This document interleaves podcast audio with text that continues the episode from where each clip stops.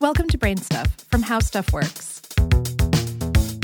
Hey, BrainStuff, I'm Lauren Vogelbaum, and even if you don't believe in the power of superstition, you may sometimes find yourself knocking on wood, crossing your fingers, or wearing your lucky baseball cap during the World Series. Although we know scientifically that these things don't actually affect the outcome of anything, we still find them comforting. A 2014 study by behavioral scientists at the University of Chicago suggested that when people perform a physical action to avoid bad luck or harm, the ritual calms their mind. Superstitions span cultures, countries, and centuries. Every culture has its own unique set of superstitions. However, this raises an interesting question Are any superstitions common across cultures? Superstitions revolving around numbers are abundant worldwide. The specific numbers may vary. For example, the number 13 is widely regarded to bring bad luck in Western cultures. There's even a name for this fear triskaidekaphobia. Other cultures have superstitions about different numbers. In China and Japan, it's the number 4 because the pronunciation is similar to words for death. The number 9 in Japan is feared because its pronunciation sounds like a word for torture.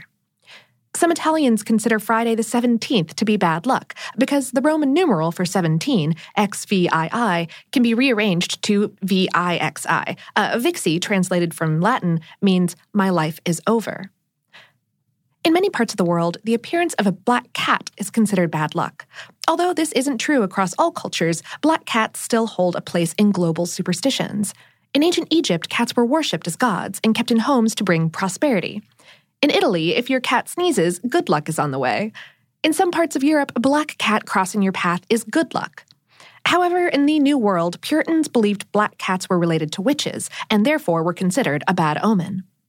The action of knocking on wood or touching wood for good luck goes back millennia and exists across the world.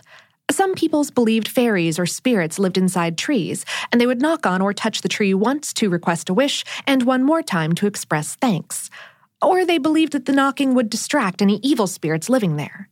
Similar expressions to knock on wood exist today in Arabic, Brazilian, Finnish, German, Czechoslovakian, English, Greek, and Finnish. Other superstitions that cross cultures include crossing your fingers for good luck, four leaf clovers as lucky charms, and sneezes causing some change in luck, be it good or bad. As human beings in an often chaotic world, we all try to control our destinies, one knock, number, or bless you at a time.